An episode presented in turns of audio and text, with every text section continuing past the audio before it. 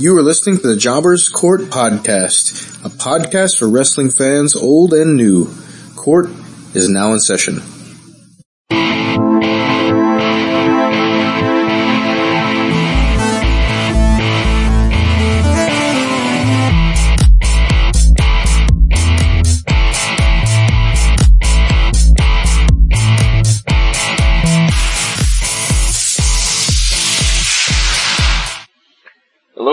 Welcome to episode 13. That's technically episode 15 because we didn't label our WrestleMania stuff of Jobbers Court. Um, like always, I'm Rasquatch, King of Jobbers Court, here with my two courtsmen, if you will, the Knights of the Round Table, which I've, yes, I've promoted you to Knights finally after 13 episodes. Uh, Cedric, the, About time. yeah, the wise old owl of wrestling, or wow, and, uh, Whoa! the man of the thousand and four nicknames. What are you going by today? All right. Well, since we're uh, going to be taking a little more of a hardcore turn later on in this episode, I'm going to go uh, with the King of Haukstream. King of Hauk Stream. That's right. Okay, sounds good. Otherwise, you would have been like Haukdis Jack or something. Who knows? All right. Hauksaw Jim Duggan. Hauksaw Jim Duggan. Ho USA. Well, Oh. in I mean, that's addition, before. in addition to the two uh, gentlemen we we almost always have, um, Cedric was able to get us a special guest today. So, Cedric, tell us uh, about our guest. Alrighty, um, our special guest for tonight for our, for our podcast episode 13 is a gentleman that I pretty much met virtually. Uh, I've been following a lot of ewrestlingnews.com and every single time I would read most of the comments on the articles, I, would always get so upset at no, not much common sense with the comments. But there was a few, there was a handful of folks that stood out and definitely he stood out as one of the ones that definitely had, had an understanding and, and a, and a common sense knowledge and approach to the business. So I went ahead, sent out a message. Hey, would you like to join us? He said yes. And I'm really happy to say that we have Bert Hart with us tonight. How's it going? Hello, gentlemen. Thanks for having me. All right, Bert Hart, if that's really your real name, tell us about yourself. Well, uh, Bert Hart, uh, I guess you could say it's a bit of a gimmick name, but we're, we're going with that one there. Um, I'm from Bizarro Land, as we know in the wrestling world, so the, I'm a damn dirty Canadian. Well, Cedric, um, we should probably get him primed and ready for the court, right? Indoctrination. Most definitely. Give, give me one second. Let me, first of all, I gotta do a disclaimer just in case we, I hope, hopefully we didn't lose nobody on our last episode when I said we're gonna kill a virgin. No, we did not. So no virgins were hurt during this podcast. Totally This kayfabe. podcast. Yeah, Or kayfabe. none of the podcasts, just in case we have to say things like this, because that's the kind of world we live in. But having said that, mm, Oh. well, getting into character and my presence of the regal one. What the? that was pretty good. Well, welcome to Jobbers Court. You've officially been indoctrinated, and you are welcome to join the round table. Well, that was an honor. Thank you.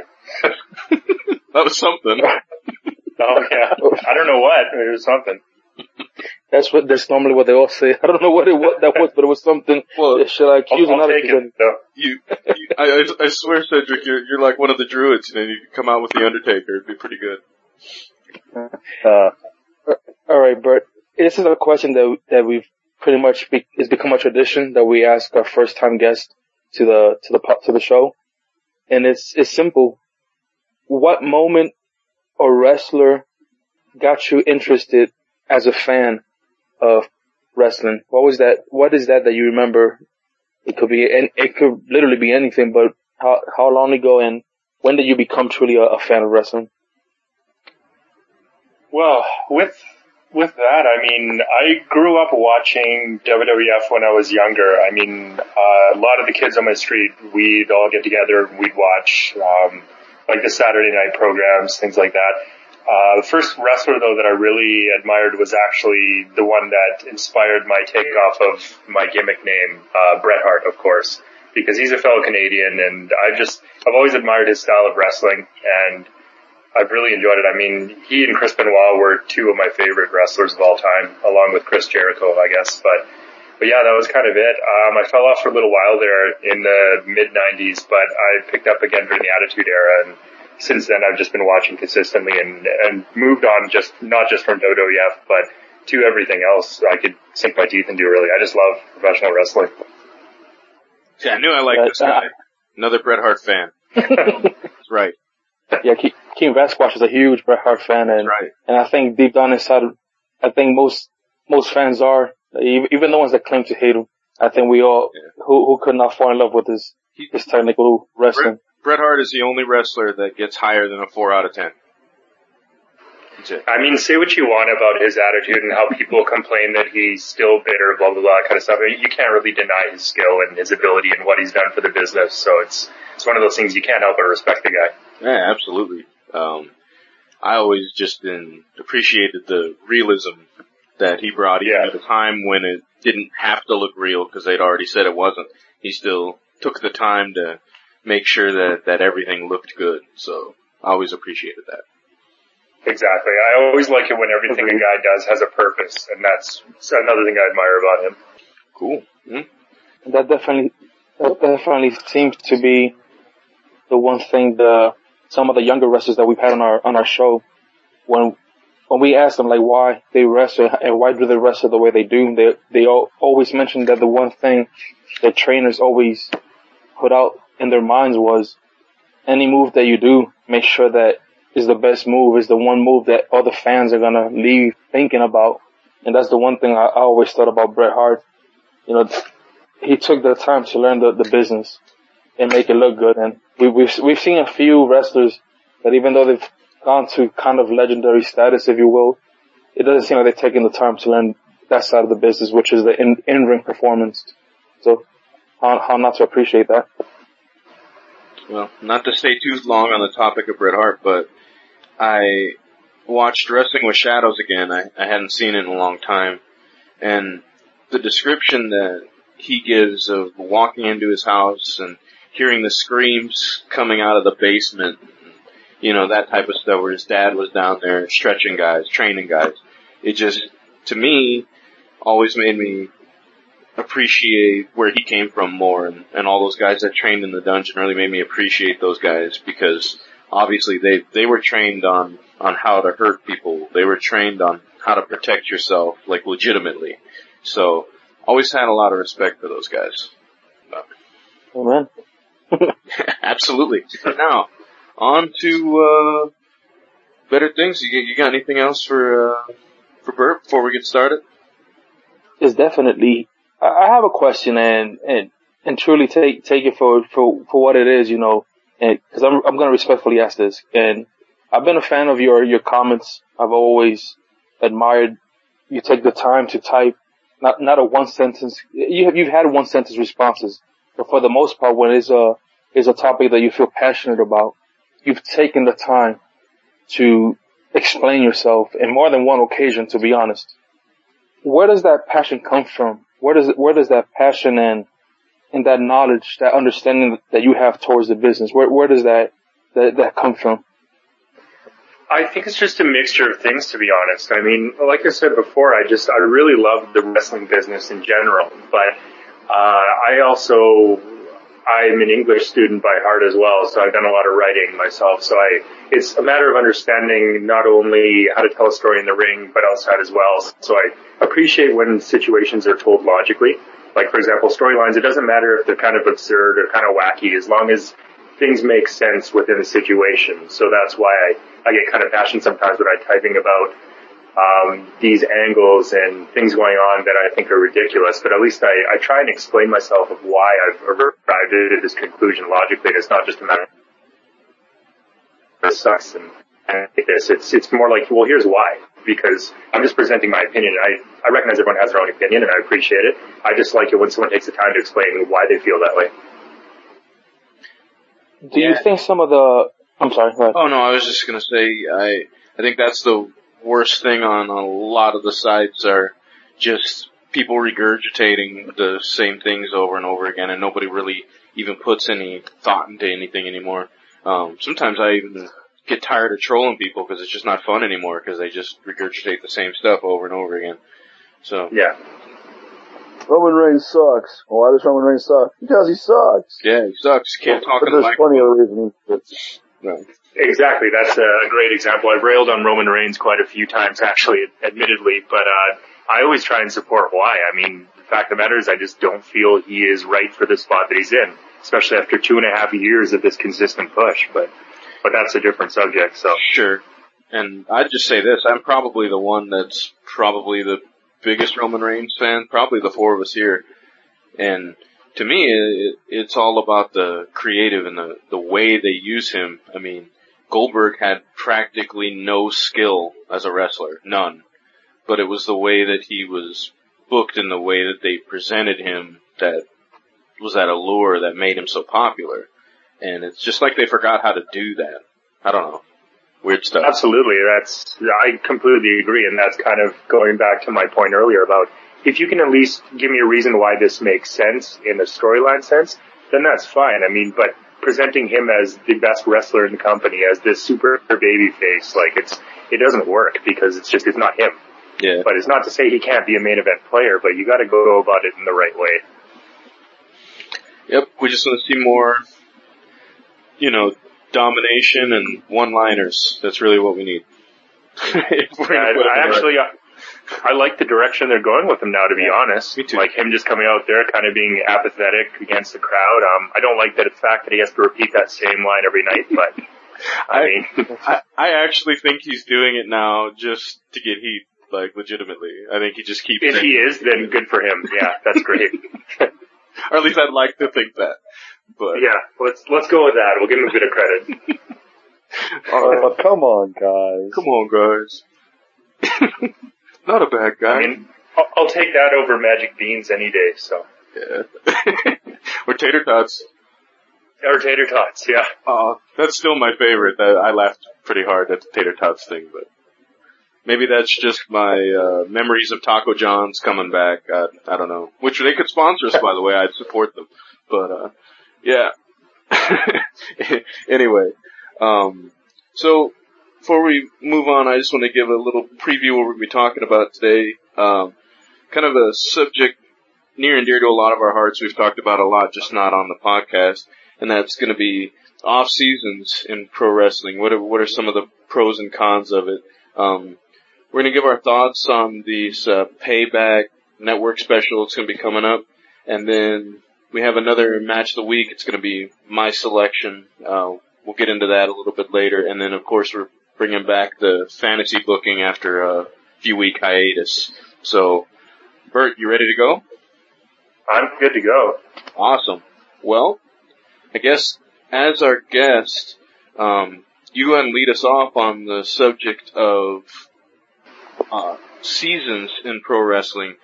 What's your opinion on them? Obviously, we have Lucha Underground that does the seasonal based wrestling. Um, most of the other TV wrestling is year round.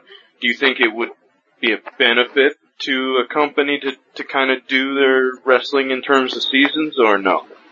That's a tough one. I mean, I think that there are definitely pros and cons with it.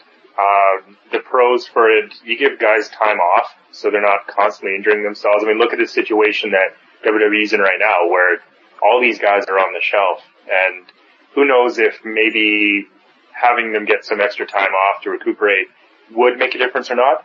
Um, but it is an opportunity to kind of give people a bit of rest. Uh, also gives you a chance to keep the storylines fresh because Lord knows that even with their 28 writers they have now, they're they're not doing that great of a job fleshing out the stories for everyone on the roster. Sure. Um, do you like the way Lucha Underground is filmed though? You get that season and then you get like six months or so before they get back into it? Do you think that that kind of keeps that, that hunger, that, that want for the product a little bit higher so you're more excited when it comes back? I think it could. It does run the risk of having people kind of forget a little bit of what's been going on. But that's where the fact that the company is so huge with WWE they could do things, for example, in rotation. I mean, they have NXT running at the same time as WWE main roster, and then you've got you could potentially do a Raw and SmackDown brand. You could rotate those or anything like that. They've they've got a lot of stuff to put on the air in the meantime and, and keep you going and keep you updated on what happened last time and what'll be coming up. But uh, I don't think it's been too much to the detriment of Lucha Underground because I mean, look at the fan base for that. It, it's already big and it's still it's still growing.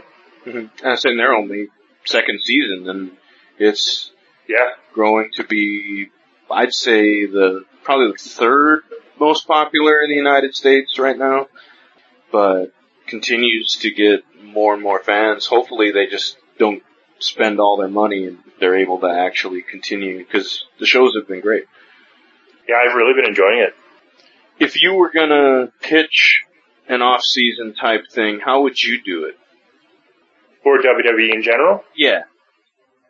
Um, I would probably structure the way I'm saying is, um, I would probably do main roster as part of one season, and then the following season air NXT because people are are really loving NXT lately, and for good reason. So that still gives you WWE programming on TV regularly.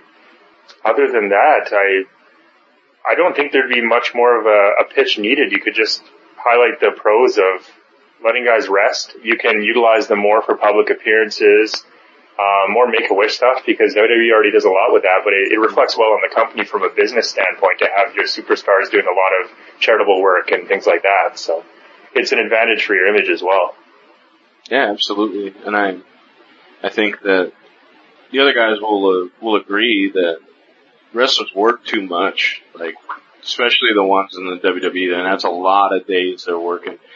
There's a, there are guys in the indie circuit though that will wrestle two, three times a day, you know, but then they wrestle once a week, but they'll wrestle three matches. So, kind of, you know, depends on the situation, but for the most part, these elite athletes are having to travel, perform, and do that, you know, so many days a year. Cedric, what do you think about off seasons in wrestling?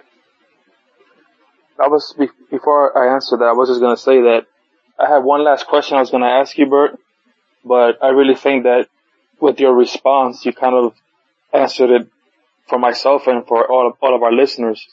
And I was gonna ask you if people had kind of like a, the the bad a bad idea of you because many of the comments that I read, uh-huh. a lot of the times they they mention like, well, you're always being so negative, you're always being so negative. But just listening to your response, I'm like, and even the things that you've answered before, I don't think necessarily is being too negative. Sometimes it's just the truth. A lot of folks want to be optimistic, uh, and it's not that there's nothing wrong with that. But when that when you're being almost blind optimistic on something that really there's no reason why to believe that way, just because you want to, I think some of the folks probably have gotten uh, a wrong idea of of who you are, and I'm and I'm actually glad that you're here on, the, on our podcast answering these few topics because it'll it'll give the listeners an an insight how how you really how your mind really works. Just wanted to share that with you.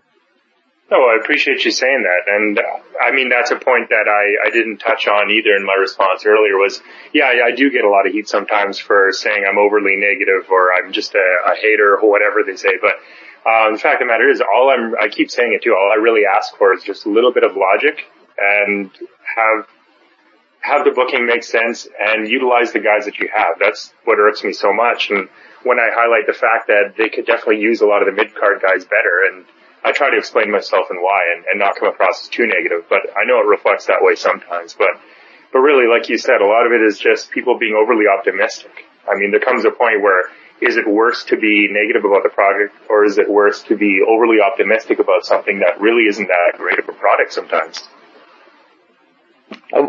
I, think I've told the guys before, you know, it, it, my my one thing that I've always that I've said before in, in, in previous podcasts is we are fans, and and saying something negative or, or critiquing, even if it's a really hard critique or difficult critique for someone that's very positive to hear, I don't think there's nothing wrong with that. But like I, I've read folks that just they hate so much on the product that it almost sounds like you just don't enjoy it. Like if, you truly don't enjoy it day in and day out, week after week, then maybe it's time to move on because it's gotten to a point where there's certain things that we notice are not going to change. But I think these past few weeks, we have seen some change. Why, why is it happening now? Why is it, is it to push more the, the Shane McMahon being in charge angle storyline? Maybe. But we can clearly see, even with the way things are in NXT, there is still, I hate to use this word, but there's, there's still hope for a WWE that might not reflect what we had before, but it'll be a, a good positive one. I guess it's just giving it time. So that, I just wanted to share that with, with the folks, you know, that it might sound negative, but you obviously given, you always given your point of view as to why you think the way you think. And I always realize this man just wants a logical, makes sense storyline. And I'm glad that you're here to be able to just share with the folks, hey, this is who I am, you know. So. Yeah, well, thanks for having me on. I mean, at the heart of it, I'm just, I'm a huge fan of professional wrestling in all forms. So it comes from a place of passion, really. And that's, that's definitely, that, I never doubted that reading or listening to you now on our podcast. But going going back to the question on the on, the off and on season, I, there's really not much more to add if you really if you agree with what Bert said, and I and I and I do. Um, def, definitely with all the injuries that some of the, their top players sustained, and even just as as early as Bray Wyatt not not too long ago in this tour that we're having overseas, I definitely think that uh on and off season would help not just completely shut it off a, a la Lucha Underground. Because yes, definitely not, we all know that not everybody who pays their hard earned money either for a seat or for the app are as hard, hardcore fans as we are. So I, I can see a few folks probably disappearing if they don't continue to get from WWE or just, or just going to another, another company and just forgetting in general WWE. So definitely I, I agree using your mid card wrestlers some way somehow putting in NXT to fill in during the time that they're on a break, at least the, the, the top stars. We've all been hearing the rumors for quite a, f- a few already of a potential brand split. So anything that will keep the, the company going, the brand going, but definitely give rest to some of the wrestlers, that definitely is, a welcome. I'll, I'm pretty sure they will welcome it. You know, they, they're still getting paid because they're under contract, but definitely their bodies can heal better. They can definitely, those that have family can definitely spend more time with their families. We've, we've read so many times from the older generation of wrestlers how, you know, divorces and stuff like that was such a big thing. So definitely having a strong family unity would definitely be benefit from some time off. So I, I don't, I don't see how it would hurt and I don't see with, with everything that's happened how someone could actually be against it. Uh, if I could just touch upon a point before we, we just lose the train of thought there, um, I, I do agree in what you're saying where you do run the risk of people being turned off by the fact that they have to wait to see again. Maybe some people drop off, but then the question does beg is what's worse, having people tune in to a product that's always kind of the same thing, repetitious, kind of stale, or every time they watch it for six months at a time, it's always awesome and then they mm-hmm. have a little bit of a break, then come back to another awesome product. So I, am not certain what would turn people off more is if it's a bit of a break or if every time they tune in, it's kind of retreading the same ground and a bit stale. No, I, definitely agree with you. You know, some of the storylines have been almost repetition. I, I know Rasquatch is really good at pointing out so many years ago this was used before and they didn't even change anything. So definitely keeping it fresh, keeping it new even if something looks similar, but at least change a few variables, that way it doesn't completely look similar. Yeah, I, I definitely agree. It, it should. If, if what you're seeing every single time you come back after a few months break intrigues you and it's interesting, it's just a good start from the first episode. I don't see why folks would, would not want, uh, a break. Speaking to that, I don't even care if it is the same. I appreciate when they use something from like 1991 that I remember. And I'm like, oh yeah, that's just like this Flair Savage angle that they had back in, you know, whatever year. Uh, I appreciate stuff like that and, and to newer wrestling fans, that's fresh and it's brand new. And to me as an old school wrestling fan, I appreciate the homage to it when they come back to storylines like that. So, there's no, there's really no homage to something when you, you kind of feel that it happened six months ago or even a year ago. Uh-huh. I love the way you're saying it when, when you see the younger, the, today's wrestlers paying tribute to those that paved the way. Definitely, I agree with you 100%. If somebody wants to come up with a freaking cobra and get bit, and, and, and Mauro Ranallo yell, I don't think that cobra's been devenomized. Look, I would, I think I would laugh and I would think of you and I would think of the situation. But if we're gonna recycle something that was done a few months ago or something that you just saw another Yeah. company just do, because trust me, there were a few times that I got a little bit upset watching TNA and then a week or two later, I'm like, holy crap, this is the same thing I'm watching TNA and WWE's doing it. They're Yeah. not even tweaking it. It's almost the same exact thing, but yet you're the number one brand, but you're stealing, I guess I don't want to use that word, but let's use it. We're stealing an idea that just ran in the so-called, you know, second grade company, the one that's not to your level. That's just, but I agree with you. If you, if you want to share something for the newer fans that happened 20, 25 years, us older guys will be like, that's cool. For them, it's brand new. So I agree with you, Wrath. And yeah, and I think I think you have a good point that too, Rath, where it's uh, a retread isn't always necessarily a bad thing because, like you said, it pays homage and it allows people to kind of experience what we did in a newer way. But the important thing too to make sure you have are, are the right players for that situation. Like, for example, not to bash Roman Reigns again, but having Roman Reigns versus Triple H as the new Austin versus McMahon isn't exactly the best idea. You need the guys who can make it work. Yeah, because Triple H is a great in-ring performer. Vince McMahon wasn't. Um, you know, Austin was highly charismatic. Roman Reigns isn't. So yeah, I mean, you're basically hamstringing yourself by trying to sell that exact same thing. To me, I like when they fit a guy in, into a position and it reminds me of something from back in the day. Like that's why I was so excited about the uh, Ascension because I could look at those guys and go, "Oh, cool! It's kind of a little throwback to Demolition," and then they kind of buried them. And Oh god, the eccentric. and so now you know one's suspended now, so the other one moved to the social outcast, and now it's just like, oh, boo. But you know, I like when you can look at someone and go, man, they really remind me of this guy, because then it automatically gives me a positive outlook on that person. Because then I can say, yeah, they were like Ambrose, for instance. He just a lot of times I look at him and I see a lot of Brian Pillman. You know, just in his personality, his mannerisms. He's not as crazy, but um his personality, his mannerisms, and I'm like, eh, that's cool. It reminds me of Brian Pillman. Yeah, I was gonna say like the same thing. But we digress a little. Cedric, did you have anything else? No, I'm good, man. Okay, cool. Hulkster, whatever you're going by tonight, the House of Halkor. There you go, the House of Hardcore. Alrighty, I dig it. Uh, well, really not too much to add on onto what you guys are saying. There's, yeah, you're right. There's ups and downs, pros and cons to both sides of it.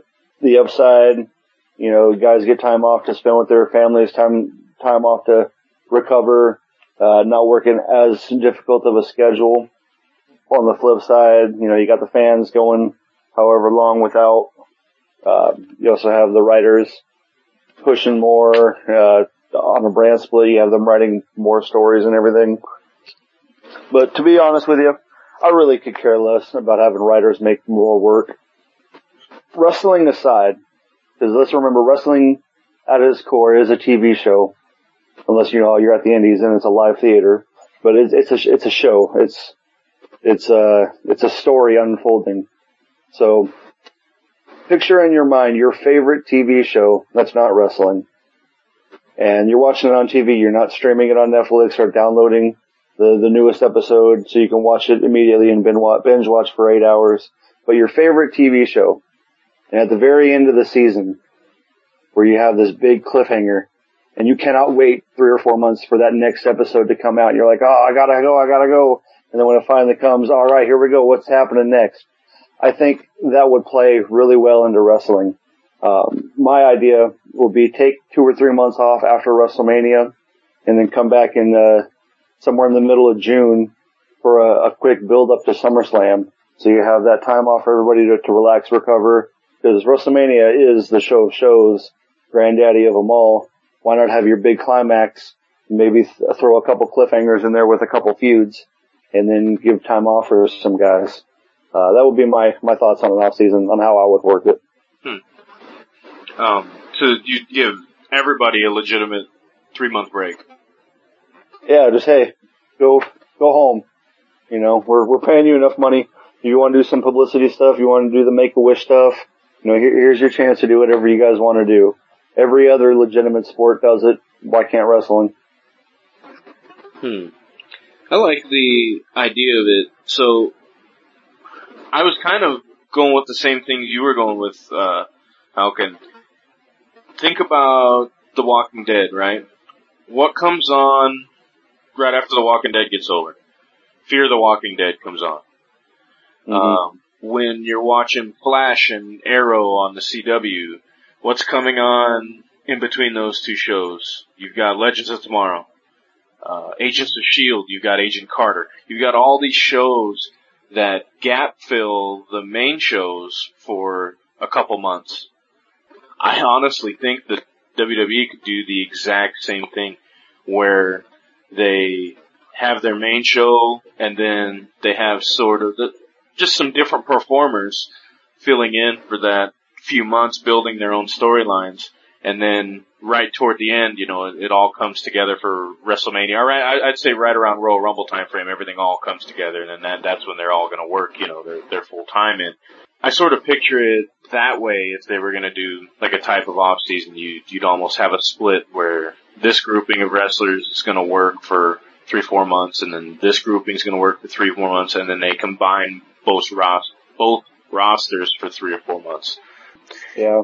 Do you think that, You know, that actually would be a really good time of year too. Um, before, before the Royal Rumble, Mhm. take off part of the holidays. You, uh, you eliminate some of the competition with NFL Monday night football and, uh, come back for like the tribute to the troops that they always do in December and then kick off right from there. Yeah, and I think that that would kind of allow what we're talking about, but it also would allow us to see more talent on our TV and not the same faces every single week, three times a week. Because I think oversaturation is one of the main problems with wrestling right now, and I think that that would be something that would really keep me more interested if I could see more storylines going with mid-card guys. Perfect example, I'm watching the Raws back from 93. Yokozuna's been the champion. Haven't seen the guy wrestle in like four months on these episodes of Raw. Haven't even seen the guy on TV. They talk about him occasionally. But does it bother me that the champion's not wrestling every night? That I don't see him on TV? No, because they just, they still talk about him and they talk about his last match and who's kind of working to go up against him. But most of the storylines are for mid-card guys. And to me, I'm like, well, that's that's kind of the way you build wrestling. Your your top stars should already be stars. The rest of the guys are the ones that really need to work their way up and challenge those stars. But I don't know what your guys' opinion on that is. But if I was going to suggest an off season, that's what I would have to do. I'd I'd have your your main stars there, sort of pushing storylines. Then they take some time off, do some TV and stuff, but not wrestle. And then you have the an, another grouping of guys, your your upper mid card mixing with your mid card guys to to build stories, and then just kind of bring it all together at the end of the year. There you go. Instead of kayfabing an injury or like, cause you know, obviously there's real injuries, but Yeah. sometimes where a guy's written off due to injury, just, just have them take time off. Yeah. I'd love to see just vignettes the guys training too. You know, like Mm. the guy guys in the off season, and they could do like uh they could do like an off season segment where they follow around one of the guys during their off season. What are they up to? Take a few minutes and just follow a wrestler around, and hey, what's what's going on with this guy? And whatever they're gonna Yeah. do based on their gimmick, you know. Kind of get it. I think that would definitely feed into, uh, kind of some of the stuff they've been doing on the network as far as like the breaking ground and some of those other shows like that. Yeah, and I mean, especially with, I would say, especially with Breaking Ground, where they they really break all kayfabe and just don't care about it. Why not just let us into the lives of the guys when they're on the off season then too? You know, just like we would a real actor. I dig it. Okay, well, anybody else got any takeaways on the off season? Any agreements, disagreements, any differences you guys might have? I no, I completely agree with everything you were just saying there. I, I really like the idea of even just doing stuff like the breaking ground type things and having vignettes of the guys, like you said, training. Like I think that's a great idea. And I sometimes I think the only con in their mind really is the fact that they, they'll lose their claim to being the longest running weekly or weekly episodic television show that they love to say so much. Hmm. So Well, it's still Monday Night Raw, and that's how I look at it. I'm like, you just got different talent on it for that period of time. It's still going to be Raw. Yeah. It's just going to be, you know, they they could call it because even back in the day, they they had Raw Is War, and then you had the War Zone. They were two separate shows, but they came on back to back. Um, that's a good point. but they all still count as Monday Night Raw. So you could, you know, whatever you want to call it, Raw is whatever, you know, for this season, and then the other one's just Monday Night Raw, whatever, you know, they can just switch it up like that. It's still the same show. I think the hardest part would be still running six hours of programming with half a roster while the other half is sort of off resting. I think that that would be the biggest con in, in my mind. Um, Yeah. So instead of raw, it'd be medium rare. medium rare. But they have they have so much talent, man. They have so much talent, and they're Yeah. still continuing to scout, and they're continuing to um to uh, employ so many new indie wrestlers and stuff. So they have the talent, I think, to be able to do what you're saying. Definitely, if if it, if it was less folks, then maybe it'll be difficult. But they just have so much talent yeah. that they can they can do it if if they were if they wanted to. The other thing I heard, Yeah, the roster is completely bloated. yeah, very much so. In fact, I think probably too much so. They got so many people, they, they can't even use half of them. You get a lot of guys getting paid to do nothing, literally. It's kind of like a third string quarterback, you know, like holding a clipboard, you're just kind of waiting for that call, but otherwise you go to practice every day, you show up in the building, but you don't play ever, but you still get paid. We want Sandow. And We want Sandow. Everybody does. You can keep, you can keep chanting, but I, I don't think it'll happen. Be nice, but you know. Alright. So, we've kind of covered everything. Some few pros and cons of, uh, off seasons. Anybody got anything else before we move on? Going once, going twice. One of you's gonna break in. And you didn't do it. Nice. Alright. Well, actually, I got something. Damn you! I hate No, you. I'm just messing. Go ahead. All right. Well, we want to switch gears a little bit. We we could spend a little bit of time on this topic, so it's good. We want to talk a little bit about uh, payback that's coming up. Good time to kind of give our preview for a few things, just because we're not going to get a chance to before it actually airs. So right now there's six matches on the card. We have Enzo Amore, Colin Cassady versus the uh, Vaudevillains for the number one contendership. Charlotte with Ric Flair versus Natalya with Bret Hart. And uh, Sami Zayn versus Kevin Owens, Kevin Owens, Dean Ambrose versus Chris Jericho. And we're gonna have The Miz versus Cesaro for the Intercontinental Championship, and then Reigns versus Styles for the heavyweight title. Which match, uh, Bert, do you think you're the most excited for? I would probably say Sami Zayn versus Kevin Owens. Um, I haven't had the chance personally to see a lot of their matches together.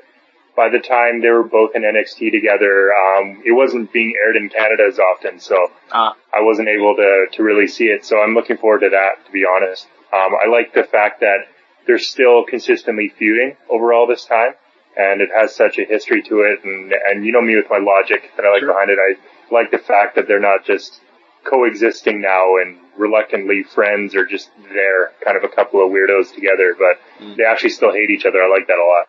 I like the promos too because they've taken time to kind of tie their storylines together for people who may not have been aware of their history.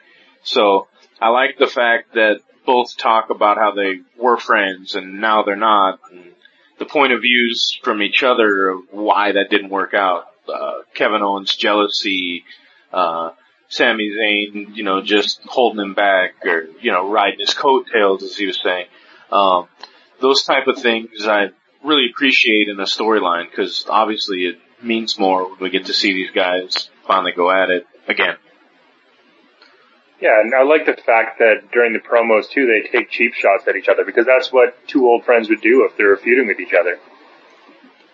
So I like everything about this feud, to be honest.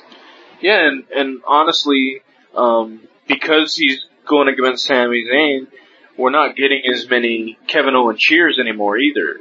Um, because he's falling more into his role as a, as a heel and they've picked the right face for him to go up against where the people aren't really cheering him because they don't like the guy he's going up against. Everybody loves Sami Zayn. So, you know, it's one of those things where I think they, they did a good job putting this together.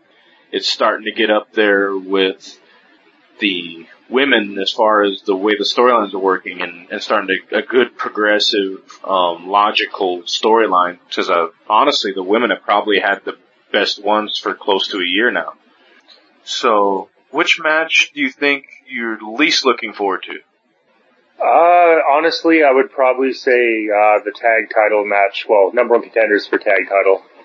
You know, again, with the two teams there, Vaudevillains and Enzo and Cass, I didn't get a chance to see a lot of their in-ring stuff, but from what I've seen so far on SmackDown and everything, it's, hasn't really blown me away, and they've both kind of been hot-shotted right to the top. I mean, I thought Enzo and Cass starting out against the Dudleys would have been a good enough feud to go for at least a couple months, but they seem to have blown that off rather quickly and and had them pin the Dudleys clean and take care of that, wrap it up really quickly. Mm-hmm. So I just don't feel there's enough of a draw for me there, regardless of the fact that they're going for a number one contender for the tag titles.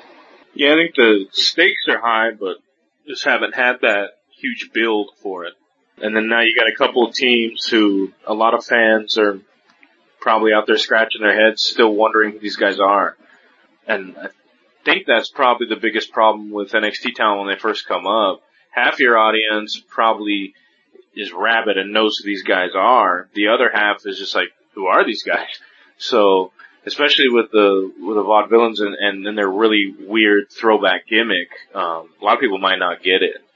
Yeah, I mean, with that gimmick, it's honestly, it's main roster death, really. Like, I mean, they're just too wacky for the way they book people on main roster. They don't have a small enough crowd to connect with it. And the storylines are in. I mean, up against Enzo and Cass, the vaudevillains, they should be a lot, they should be booked more goofy than they are.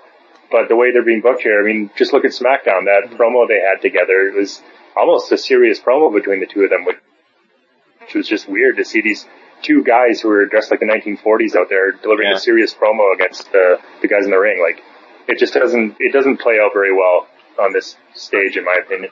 I honestly think I liked the vaudevillains when they were faces a lot more. Um, and I think that that gimmick worked better for them when they were working face than it does the heel. Cause I can't really take them as serious as heels, but as faces I could totally see them just being the goofball, funny, you know, throwback gimmick type thing. So yeah, I don't know what's gonna happen to them in the future, but for now it's just sort of the strange entrance and the black and white and the large words and the, you know, all that kind of stuff that they keep, they keep throwing out there. We'll see. I think the, what's going to happen in the, in the ring is going to be just fine. It's just a matter of what ends up happening storyline wise. Does the loser of this match just fall back into obscurity or not? Yeah, I mean, I'm, I'm hoping for the best. Again, I haven't seen enough from either of them wrestling wise to really judge it. Wouldn't be fair to, for me to do that. So sure. I'll wait and see. But as of right now, it's just, it's way too tepid for me. All right. Well, um, Cedric, how about you? What, what match are you looking forward to most? I think Sami Zayn versus Kevin Owens is going to be the match of the night. That's definitely the one, uh, to look for, forward to. It, for all the reasons that Bert mentioned and, and, and yourself, They've definitely given them a, history. For those who follow on NXT, we know that there was some some hatred there, and and it's nice to see that even before Sami was even there, you could tell every now and then a little cheap shot from Kevin Owens. And now that he is on the main roster, definitely he's continued it. Uh, a great guy on the mic. Um, I'm so happy that they've given him the opportunity of just being himself when, when he's on the mic. And he's just these past few weeks, his wrestling. That if you followed him in the indies, you knew the guy could wrestle. And there's so many of his repertoire that he has not, not been allowed to use while in a WWE ring, but still what he has used. You, you can just tell what an amazing wrestler he is. The things that he can do for his size. One of my, one of my buddies doesn't like it because of that, because of the size. But like I told him, I'm like that, that just elevates it even more. The fact that with his size and body type, the things that he can do is just amazing. And obviously, me and Hawk Stanley, we've talked a lot about Sami Zayn and I was a fan of his as El Generico, so why not be a fan of Sami Zayn? Not as big of a fan as Stanley, but definitely he's, he's too a really good wrestler. Love his Nakamura fight, just showing us his repertoire. So this will, this will be a good fight. There's no reason why it shouldn't be barring any injuries or anything like that. Okay, and then what about the match that you um, are least looking forward to? To be honest, I think the other five matches really don't don't really appeal to me. The Enzo and Cass versus the Vaudevillains, not really a big fan of Enzo and Cass as, mo- as a lot of folks are. So that one, I think the way they've been shot up so quickly kind of takes away from me even liking them even more. Charlotte versus Natty, I, I think they're gonna, they should, they should be the second best match of the night. Definitely the, the ladies have been definitely putting up really good matches. Charlotte, Sasha, Becky Lynch, and Natty's a, is a veteran. She's a pro. We, we know her background at, with the, with the Stu, the Hart Dungeon, so we know she's gonna put up a really good match. But I just think that the three championship matches, there, I, I think the possi- the probabilities of, of there being a title change are really slim. So I think that's why we're really not looking so too forward to them as much as I am with Zayn and Owens, where there's nothing there, there's no championship on the line, but we know it's a feud that's, that's gonna last for a while. No matter who wins in this match, we, it's not gonna be the last of it, so. Okay, yeah, I could see that. I'll disagree with you a little bit, but I'll do that in a minute after we get, uh, Outstanding's opinion. How about you? What is your, uh, match you're most excited for? Uh, well, the match I'm most excited for, and for the same reasons y'all have already said it, is going to be the, the Kevin Owens, Sami Zayn. Uh, I want to touch on just about every match just a little bit, but the one thing I really want to say about Kevin Owens and Sami Zayn is that this feud is not going to go away anytime soon. And I really hope that throughout their careers, that something stays parallel with these two throughout the rest of the career. Um, I'm, I'm a big fan of Sami Zayn. I'm a big fan of Kevin Owens. Uh, I think those two are probably going to be one of your bigger money makers down the road. Uh, that's all I'm going to say about that. I think it's going to be a great match. As far as the tag team match, yeah, um, it is pretty soon for both the teams to be going for the number one uh, contendership for the titles. However, you know, we've been saying for quite a few months now how dull and blah the tag team division has been getting. Mm-hmm. So I'm glad to see some new and fresh faces being interjected in there as far as the, the vaudevillains as heels, it is kind of hard to take them serious with the whole throwback and manly thing. Uh, if they were about 40, 50 pounds bigger, I think they would be taken a lot more serious yeah. with, especially the way that they've been talking. Because those promos that they gave, uh, last week were pretty spot on and I really enjoyed it. I think we're going to have a good match, um, but I, I understand where you guys are coming from. I'm kind of in the same boat. As far as the Charlotte and Natty match, I think this is going to be an awesome match, especially with Bret Hart uh, there at ringside. I'm going to throw a uh, a quick prediction out here and say Bret Hart prevents Ric Flair from interfering, and we have a title change. Natty wins the uh, women's championship. Mm. I'm going to throw that out there right now. Uh, as far as the Roman Reigns and AJ Styles match, uh, it's kind of a foregone or foregone conclusion that uh, Roman Reigns is probably going to retain. Um, whether that leads to his heel turn or whether that just leaves the crowd, you know, just more reason to hate him as a face. We'll, we'll see. Uh, maybe see some more of the Bullet Club. I think that'd be kind of neat. Um, but we'll, we'll see what happens there. Uh, I think there's definitely some intrigue. As far as the match quality, I think AJ is pretty much going to carry him the whole match. Um, but we'll see how that goes. The match I'm least looking forward to is actually the, uh, the Jericho versus Dean Ambrose. And not to take anything away from any of them because they're two both fantastic wrestlers. Jericho, probably one of the greatest of all times. I'm not going to say the greatest, but one of. Um, and then you had Dean Ambrose, who's hot headed. The fans love him, and he does kind of have that Brian Pillman kind of throwback. But as far as this match, I'm I'm just kind of indifferent to see them wrestle each other. Uh, I like kind of where they're going with the show versus show kind of thing. Um, but I don't know. I'm just kind of indifferent on it. Okay. How about Miz Cesaro? Yeah, I was gonna say, what do you think about Miz? Oh man, I think that match will be fantastic. Uh, I actually really like the Miz as a heel. When he was world heavyweight champion, eh, you know, he just he was that guy on MTV, and now he's wrestling. Uh, I thought about him that way for the longest time, and it was I think about a actually yeah about a year ago now. I went and saw him live in Jackson, Mississippi, and once I saw him live, I really really became a fan of the Miz and his heel work.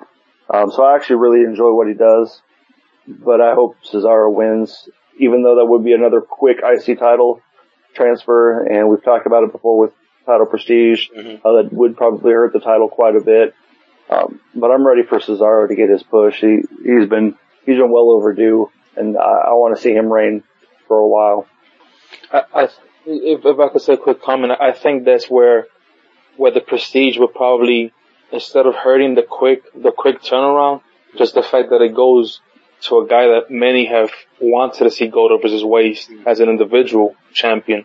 I think sometimes a title raises the value of a, of a champion, but there's every now and then that one champion that you want you just want to see him with a belt and actually might elevate the prestige of the belt definitely, like you said, if his reign, if his specific reign, Cesaro, that being, is long enough where you can tell, man, this guy's a great champion. yeah, I just think you got to find the right guy to make the title important. And Well, and you also need the right Kalisto. booking. yeah, you do. You're right about that for sure. You have to make it count. I mean, look at what happened with the U.S. title and John Cena there.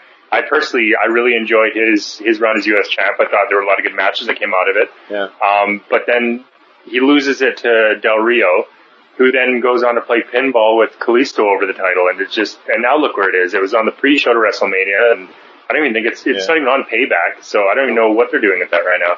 I just want to say for the record, there's somebody not complaining about John Cena as the United States champion because there were a lot of people complaining about those matches every week and I just didn't get it. I thought that he's done such a great job building that title and the prestige of it and making it matter, making it important. And in fact, I think he probably had his best in-ring year of his entire career, hands down.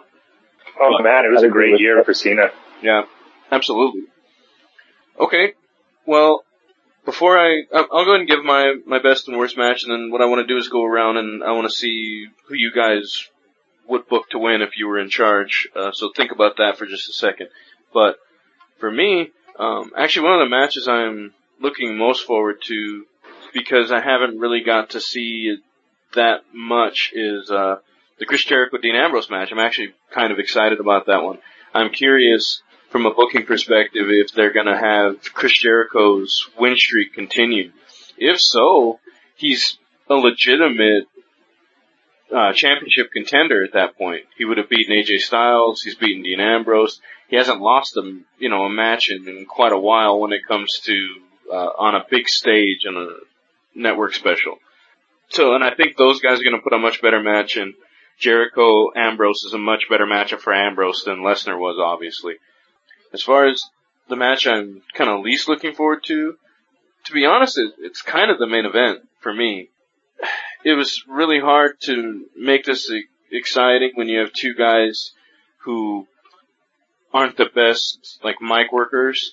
So the match might really surprise me, but I think it might kind of be a kind of a, a shit show with run-ins and interferences, and I just got this feeling with AJ and what's going on with uh, Anderson and Gallows, and then Finn Balor just lost the title yesterday. So what does that mean to his pay-per-view? Because until he lost that title yesterday, I was convinced that Gallows and Anderson were working for Roman Reigns somehow, and that they were going to turn on AJ and help him retain the title.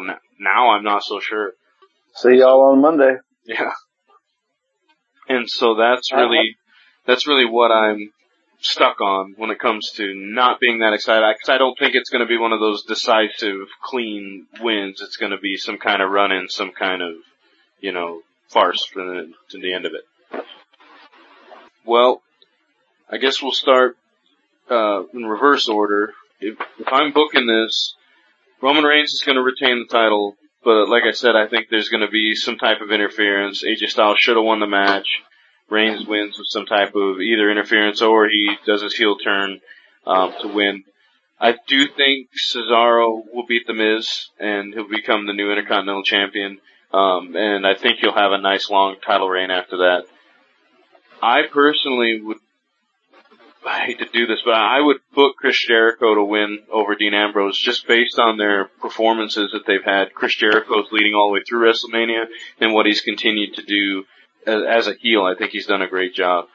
I think that Sami Zayn, Kevin Owens, I think at this point we're gonna have the faces gotta win at this point. We have two faces, two heels winning. I think Sami Zayn would be a, a good option for him to win, but oh, Owens can still look really good in that match and then it's gonna lead to something else down the road. I disagree. I think Charlotte is going to retain in this match. I think Bret Hart's going to keep Ric Flair from interfering, but it's going to be a decisive win for Charlotte to show that she can win on her own and may lead to a Charlotte Ric Flair split down the road. And then, man, I think that Enzo and Cass are going to win in the, in the tag matchup, and I'm kind of looking forward to some of the the microphone verbal sparring between them and New Day down the road. So, what do you guys think, Hawkster? Alrighty, I'm actually to have the Vaudevillains go over Enzo and Cass because I don't want the Dudley Boy feud to be over yet. I'm to say the Dudley Boys come in, crash the party, and, and Enzo and Cass lose, or possibly win by disqualification, but still keep the uh, the Dudley Boys Okay.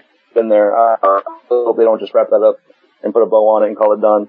Um, already said I think Natty's going to win. Yeah, you know, honestly, I think Chris Jericho probably keep his real his role going, go keeping rolling, keeping it going. I'm going to pick Cesaro as well, and then I already said it. Uh, I'm going with uh, Roman Reigns, some kind of fluky win, but he's going to retain as well.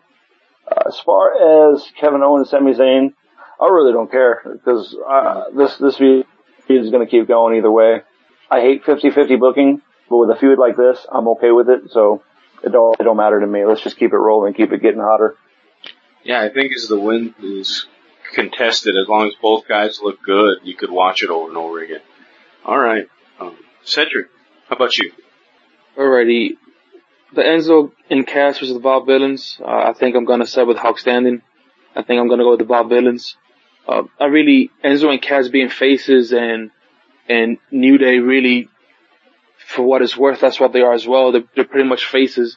To have to have two faces trash talking each other, like one side I think would have to definitely be more heel.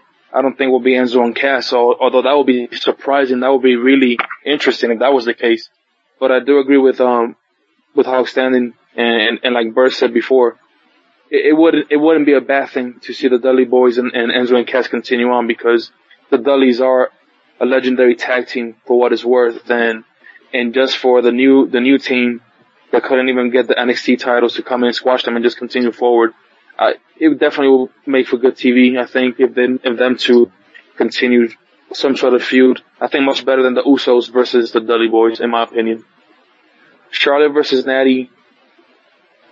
I will keep the championship on Charlotte. To be honest, um, I wouldn't see Natty as champion. What what else other than uh, almost like, hey, thanks for what you've meant for us. Here you go, because we know down the road there's such a huge push for Sasha and, and Becky that it would definitely make more sense to me to continue the feud down the road with Charlotte as a champion, as the women's champion against either Sasha, or Becky, or, or both. So definitely, but I, I'm pretty sure they, they're gonna put up a good show. Zayn and Owens, can, Sami Zayn, I will book him to win, continue to have this Kevin Owens that is complaining about how things haven't been fair, almost Trump-esque, if you want to call it that. Just, it ain't fair, it ain't fair. Just continue that feud going. Even if for one second you kind of see them branching away, I, I know, I know that at some point Owens will just come in and disrupt the match and we'll just continue to have more matches, probably ladder matches, steel cage matches, who knows what kind of match or stipulation we will have, but definitely those two are magic together. Ambrose and Jericho, you guys I couldn't agree more with you guys. Jericho definitely winning. He's been an incredible heel. Just to have him lose out of the blue, even when he won against AJ, lost and then won whatever, however the the win loss occurred.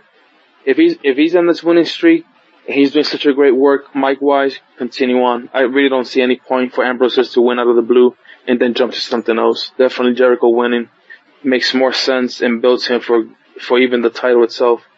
Miz versus Cesaro, it's time for Cesaro to have a championship, uh, individual championship and, and reign. The Cesaro section, his, his James Bond look, all that just works. My kids love it. I love it. So definitely I can see him. And the Reigns versus AJ, like I mentioned, not a big fan. I'm a huge fan of AJ Styles. Anybody who knows me personally knows that. I think, just like you mentioned, who knows what role the Bullet Club is going to play. And with Finn Balor losing, definitely I could see something where we thinking they're going to be in favor of AJ, but it's just go against him and, and it all comes from New Japan Pro Wrestling, who was the first leader of the Bullet Club and Finn Balor, and then all of a sudden AJ took over. Who knows what magic they can have together. But I definitely hope that at some point AJ Styles carries that title because I, I would hate to have seen him come to the WWE and not and not carry the the World Heavyweight title in a in a actual meaningful run or reign with it. No pun intended for Roman Reigns. And I'm not a big fan of him as a champion, but definitely him winning, like we've mentioned before, there's so much that could happen. Heel turn, continue this road. Seth Rollins at some point will have to come back. Triple H, in my opinion, look not as good as the match we're gonna talk about late, later on, but he still has. Or it's a reason why he's still the Cerebral Assassin, but there's so much that can happen, so it, it kind of makes sense to leave him as champion. But if he loses it, I'm not gonna shed a tear. I might shed a, I might shed 15 of joy, but. okay. Um, Bert, how about you? Yeah, I'll start from the bottom and make my way up. Uh, so with the number one contender for tag titles, I would probably give it to the Vaudevillains as much as I don't like them as a team. Um, I do agree with, um, with what Cedric was saying there on having two face teams giving promos against each other. That'd be pretty bad, especially two teams on the level of Enzo and Cass and New Day. It's just, I think it'd be a bit too much. I think you could get more mileage out of having a team like the Vaudevillains playing more of a heel role against New Day and promos back and forth between them, at least it'd be appropriately goofy enough for the, the teams involved. Mm-hmm. So I'd give it to them. Um, I also think that it's a bit early for either team anyway to be winning the tag titles. I find that kind of strange booking, but again, I don't know what else you can do because if Vaudevillains go against New Day and lose, then, then what? They've already lost against the tag team champions and I don't know. I think that would take a lot of heat away from their debut. So I don't really know what to do with that one, but I, I still see the Vaudevillains taking it. So I guess next one with Charlotte versus Natalya. I, even though I love Bret Hart and everything, I wish they didn't even add that. I think that it's a strong enough match on its own, just having Charlotte versus Natty. And I like the direction they're going with the women's division. I really, really enjoyed the match at Mania. So I would have preferred just to see a good, solid singles match between the two of them. No gimmicks, nothing like that. Um, but in the end, though, I, I think that Charlotte is going to retain, and I think she should retain and probably hold it until I'd say SummerSlam for Sasha to finally take it and give her that big moment there. Because I mean, Sasha's definitely being primed to be the next women's champion. Okay. So, any thoughts on that from anyone else on those? Um, I agree with you. I think it would have been better if they would have worked something out where maybe Ric Flair was just banned from ringside or something, as opposed to adding Bret Hart in. But yeah. at the same time, you're bringing in star power. Nothing wrong with that. Um, and if you, th- I don't know if you got to see their match in NXT, but it was Charlotte with Ric Flair and Natalya with Bret Hart during that match, and it was a really amazing match as well. So I don't know if maybe they're just going to try to relive that like they did in in NXT or or what, but either way, I think just it's the same as neutralizing Ric Flair, somebody either not having him out there or Bret being out there to keep an eye on him.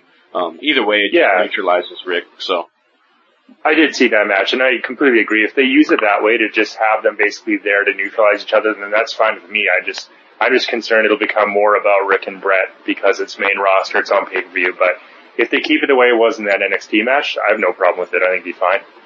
Okay. Um, so then next up, uh, Zayn versus Owens. I really don't know who to call it on. When I would almost say that Zayn would have to win because he's lost so many damn times to Owen already that I think it would just be necessary for this to continue.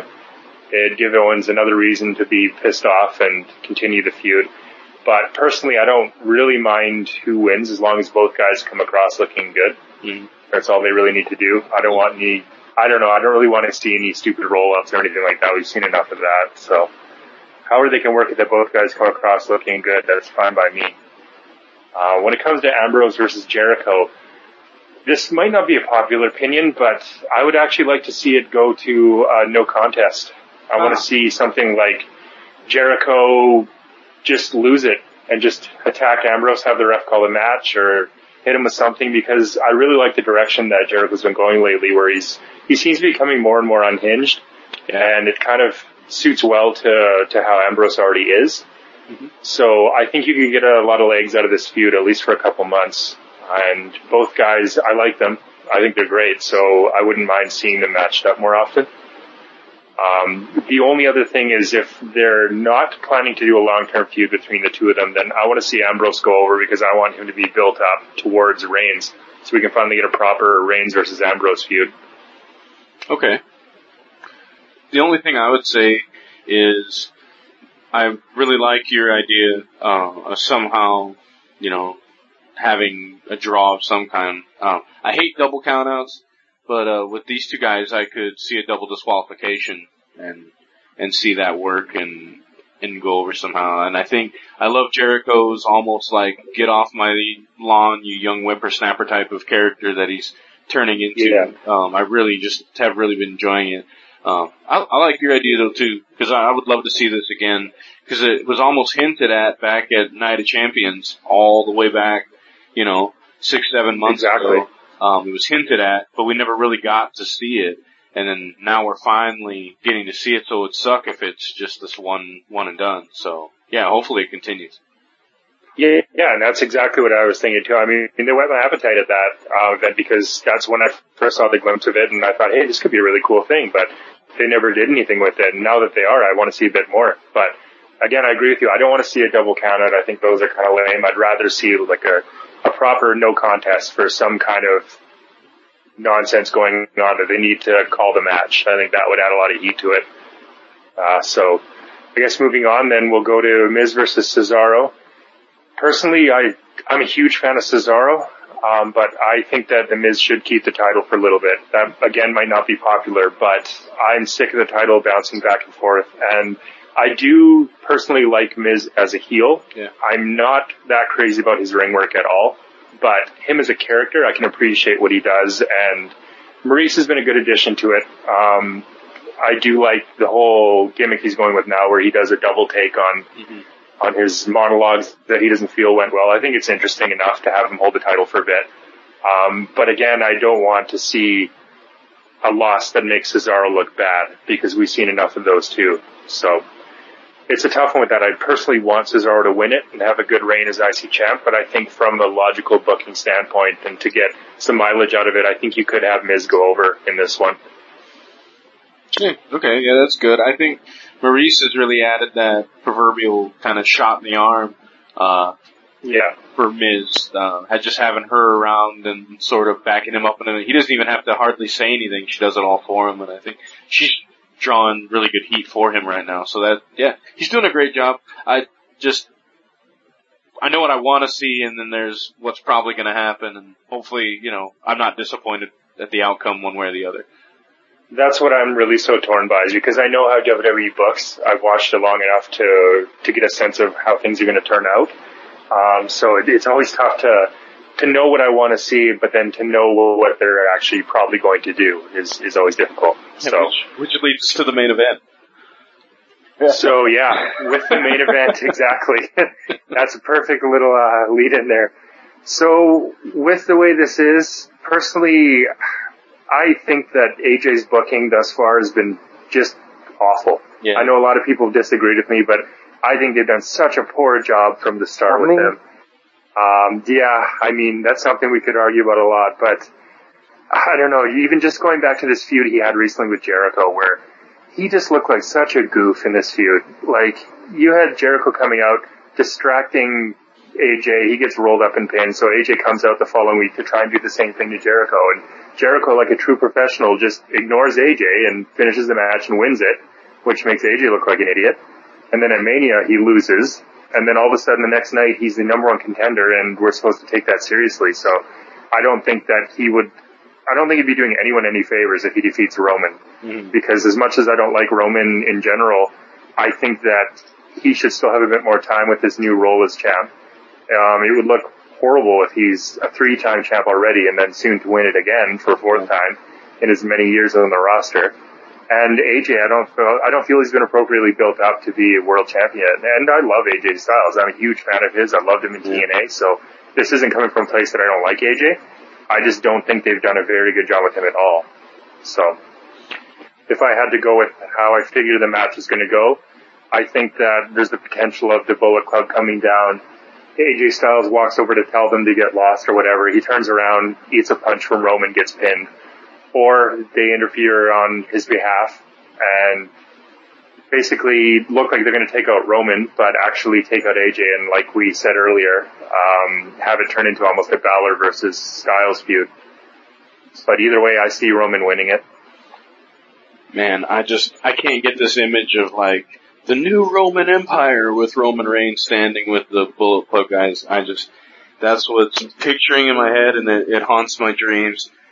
I just, I'm, that, that, that's honestly what I, what I'm seeing, what I'm, what I have envisioned. Because if you want Roman Reigns to get booed, let all that happen, uh, you know, with, with AJ Styles. Completely agree. I actually made a, oh, go ahead. sorry. No, no, you finish up. I was just saying, I completely agree with you, Bert, as far as the way AJ's been booked.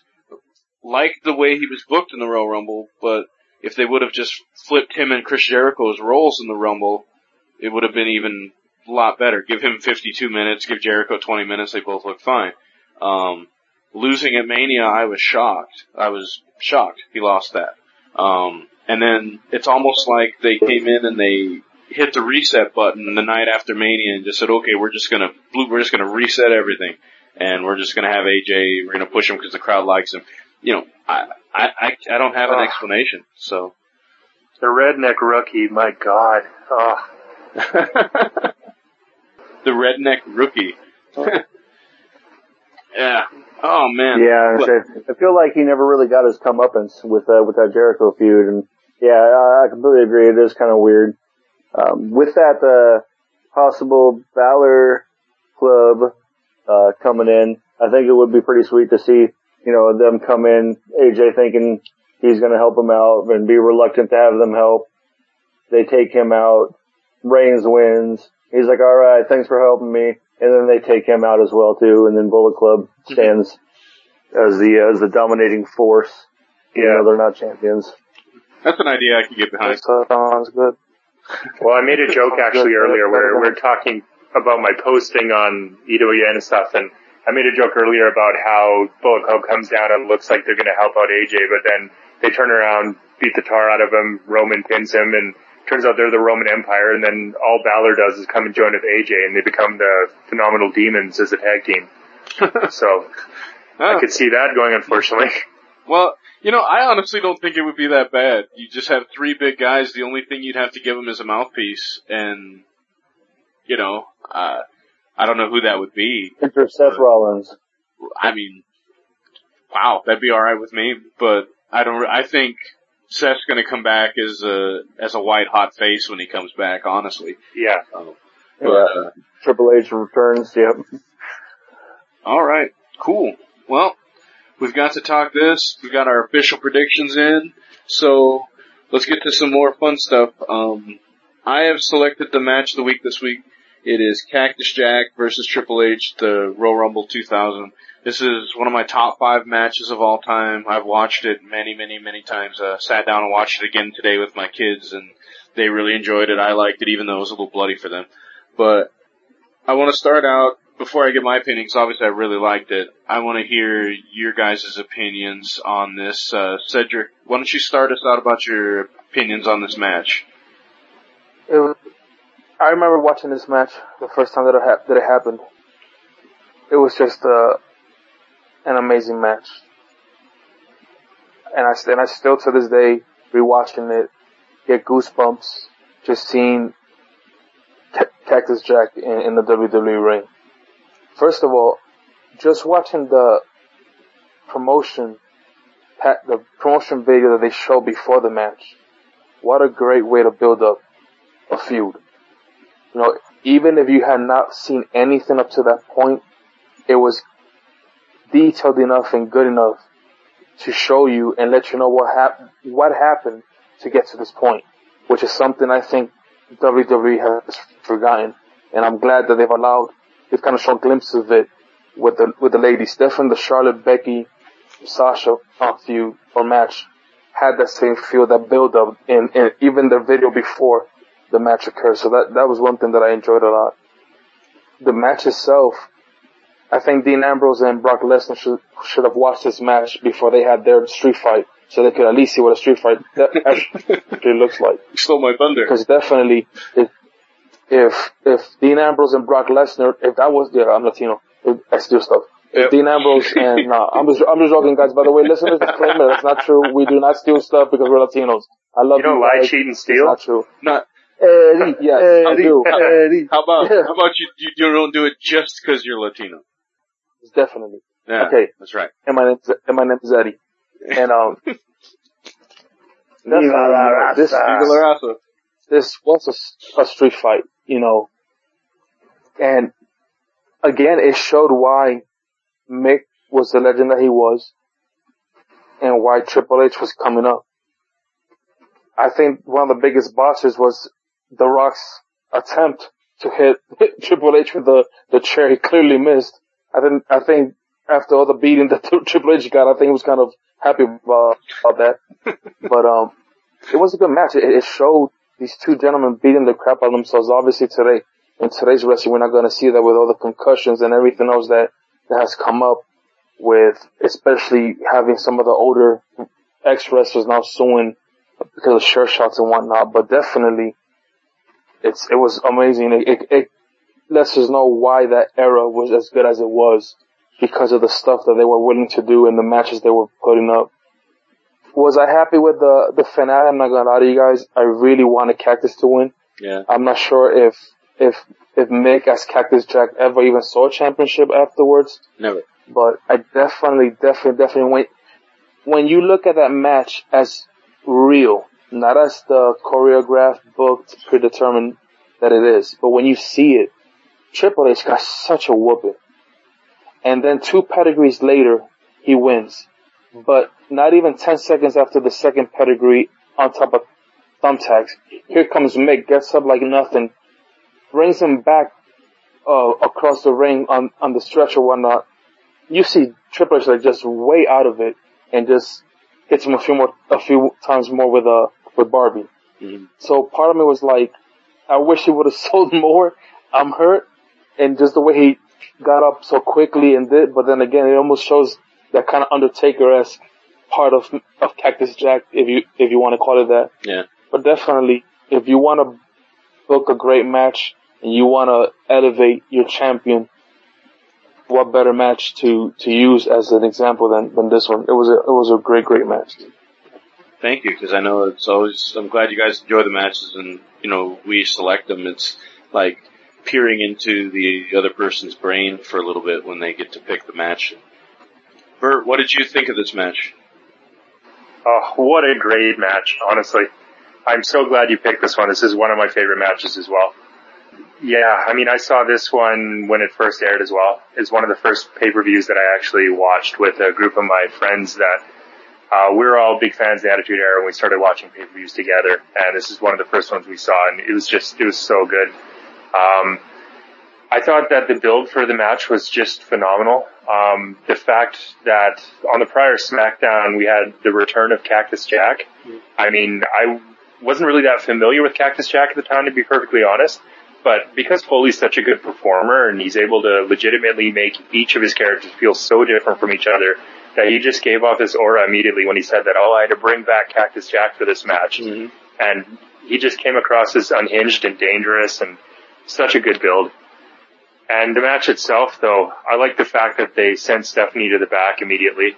Um, just had the two of them out there beating the crap out of each other. I felt that the announcing was a huge part of it as well. Uh, JR is such a great announcer. He just threw in little things all throughout the match, tidbits about why Cactus Jack is so dangerous, um, the history of the character, even the fact that he sold it by saying, oh, senior referee Earl Hebner was assigned to this very important contest is what he said. It just made it feel that much more important. I mean, I just thought the match itself was just, it was such a good representation of just what a great performer Mick Foley is. Uh, the fact that everything he did had a purpose. He knew how to work the crowd. He knew when and where to hit a big spot to keep the crowd involved in the match.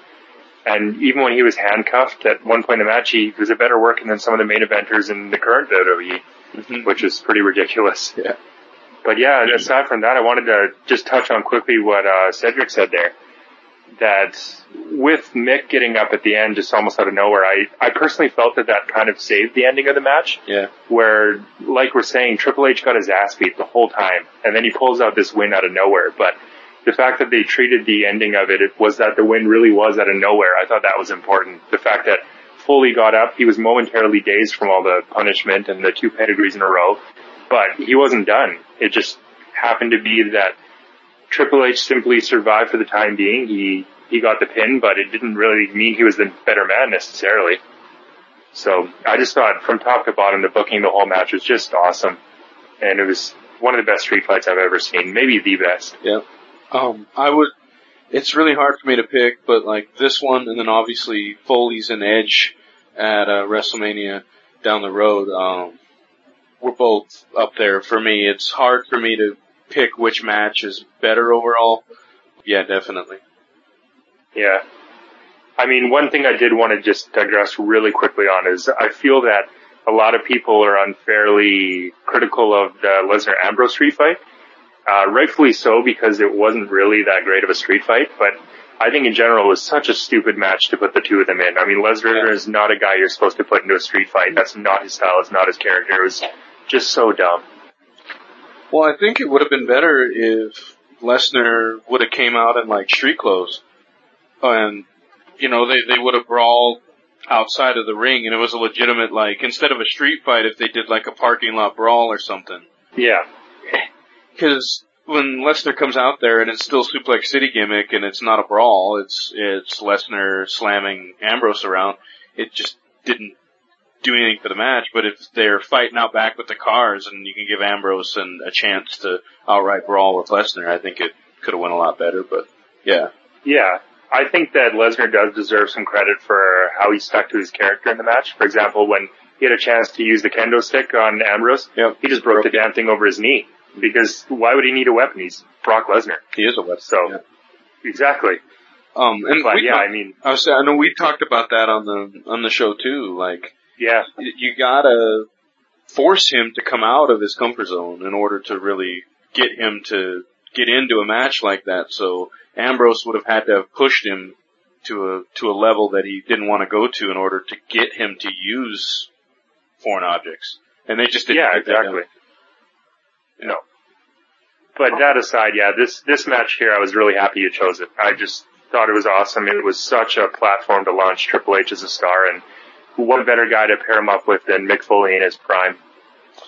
Yeah, see, I, I was uh, still in high school when, when I watched this match, so and this one was one of the like most vivid memories that I remember having watching this with my uncle. But uh, before I talk about my experience, uh, Hulkster, what what did you think of this match? Alrighty, well to keep the, uh, the comparison or the contrast, so to speak, going, if you guys have not seen this match, listeners, go WWE Network, it's just nine ninety nine, and, and go watch this match. This is, this is the street fight that everyone wished they would have saw at WrestleMania. You got Mick Foley as Mankind, can't get the job done, and he's like, I, I gotta bring somebody else off. And I love the instant transformation. All he does is just pull the mankind mask off and he is instantly Cactus Jack, completely different character. It, it's just amazing. Tribute to, or um, not a tribute, but a celebration to Mick Foley and what he did for our business. As far as the match itself uh, and the booking leading up to it, I think they did an awesome job. Yeah, I love the fact that uh, Stephanie went back right away. You know, just let let the men do what they're going to do. They're going to beat the hell out of each other by any means necessary. It's not a safe environment for Stephanie to be in. I mean, she comes back out later, but still, like this, this match was just amazing. Well, she came out at a started- pivotal moment too Yeah. later. So I didn't mean to cut you off there. I, I Yeah, just felt good. that that was that was important too. Is Yeah. when she came out later, it was the absolute right time that she should have run out. Because it was As a desperation. ghost. Yep.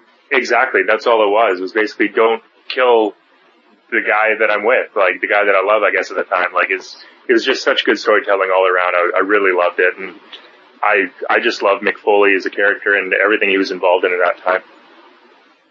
Yeah, agreed. 100% agreed. And yeah, I mean, for those hardcore ECW fans who knew and loved Cactus Jack, they got to see him in a WWE ring doing what he did best, and that's laying waste, kicking ass, and being hardcore. Um, for me, I I felt like this was a very pivotal moment for Triple H's career.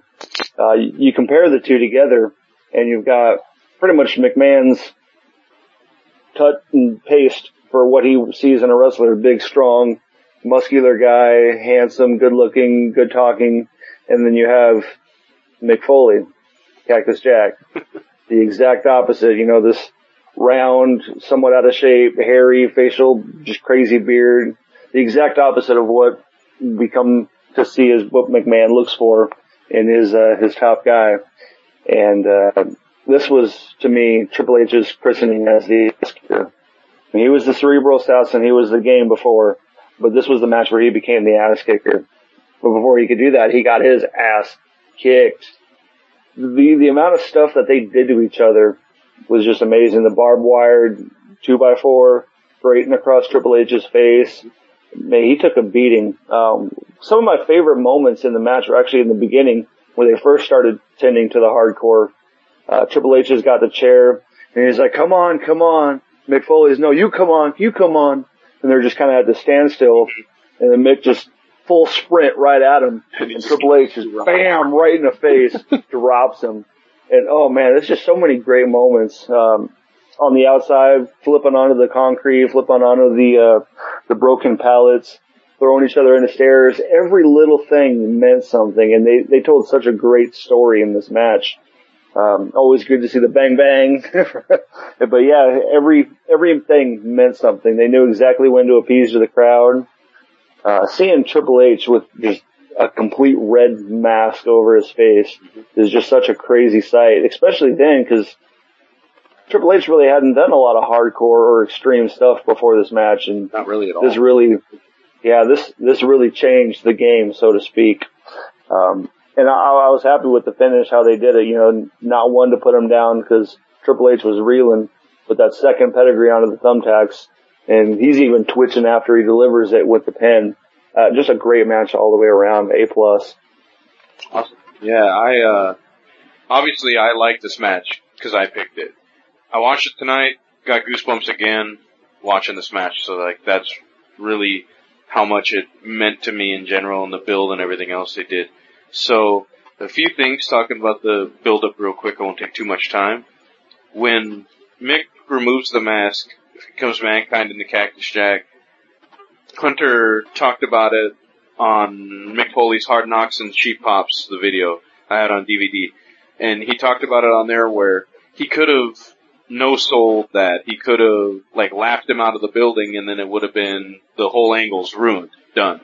But instead, he reacts like he's seen a ghost, like he's, you know, just seen this mythical creature come to light.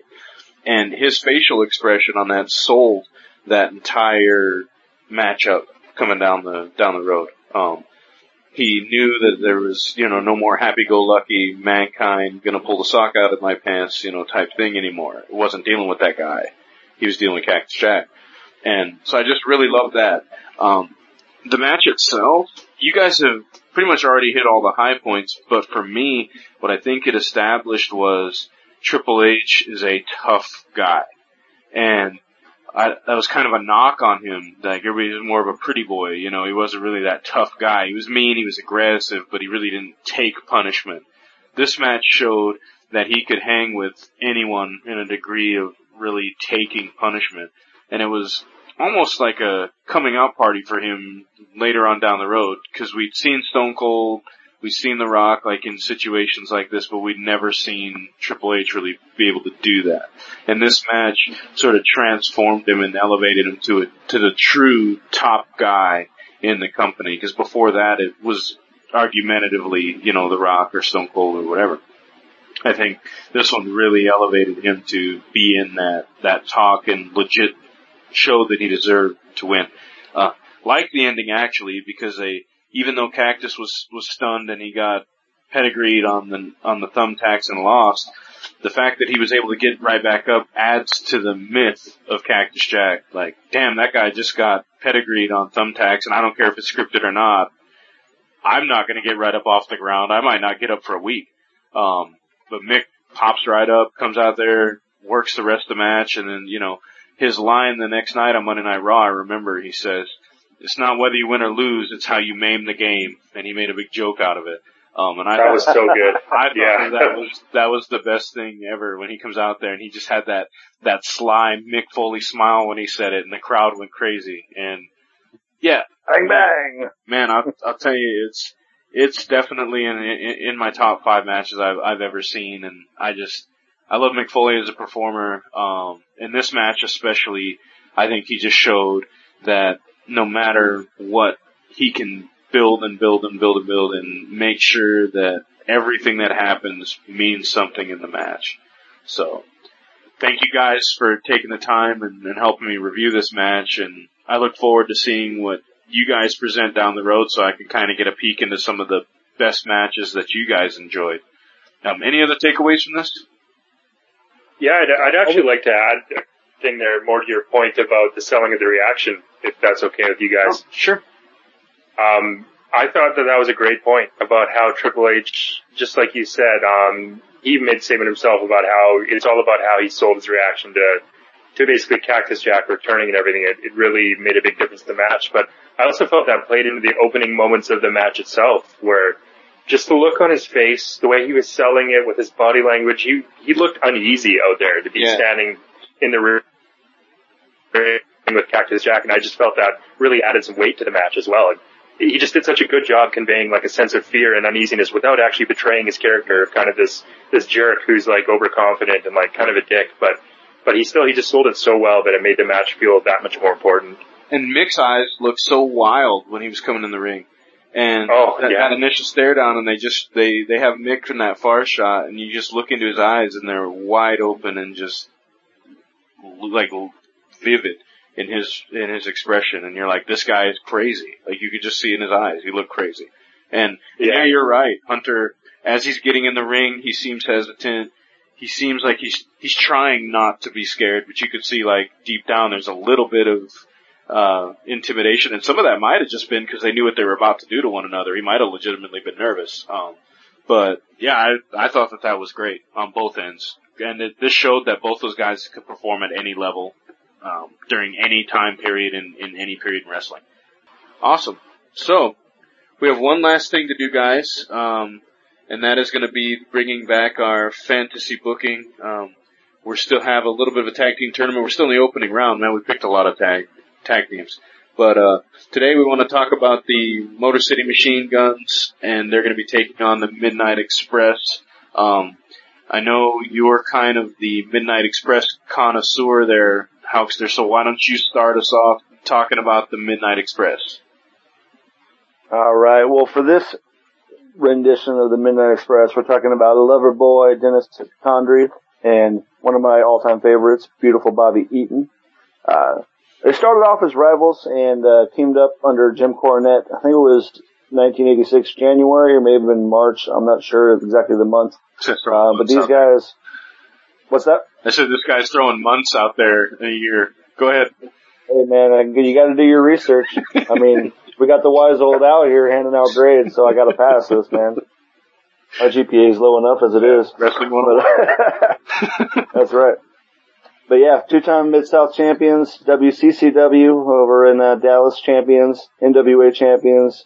Uh, these, these guys were awesome. And, uh, for you fans of Enzo and Cass and the rocket launcher, without, uh, Dennis Condrey and beautiful Bobby Eaton, you wouldn't have the rocket launcher. These guys innovated and created that move.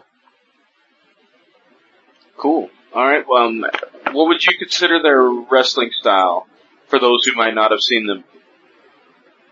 Uh, very technical, but also kind of smash mouth.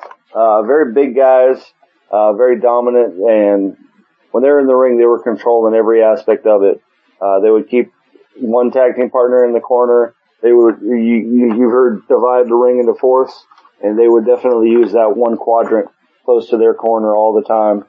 Um, but yeah, very smash mouth, very in your face, um, very power, power, uh, powerhouse kind of guys, you know, where they do the suplexes, they would throw each other onto each other. Um, very, very unique for that time period, especially for bigger guys. Cool.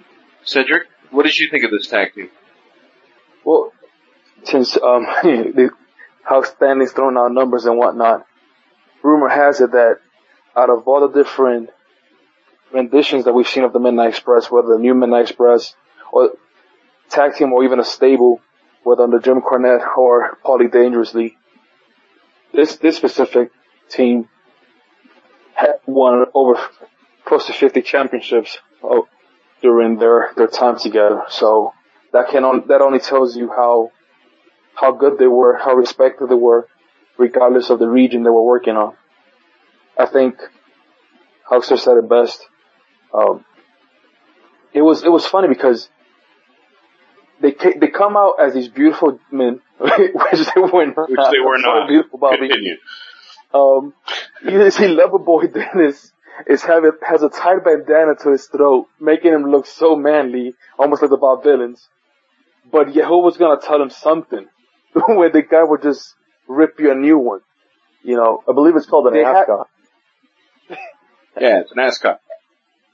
okay, Sorry. we're, we're, we're, we're, we're, we're a, fra- a, a, a family friendly kind of, of show, so we call it the rear end cut.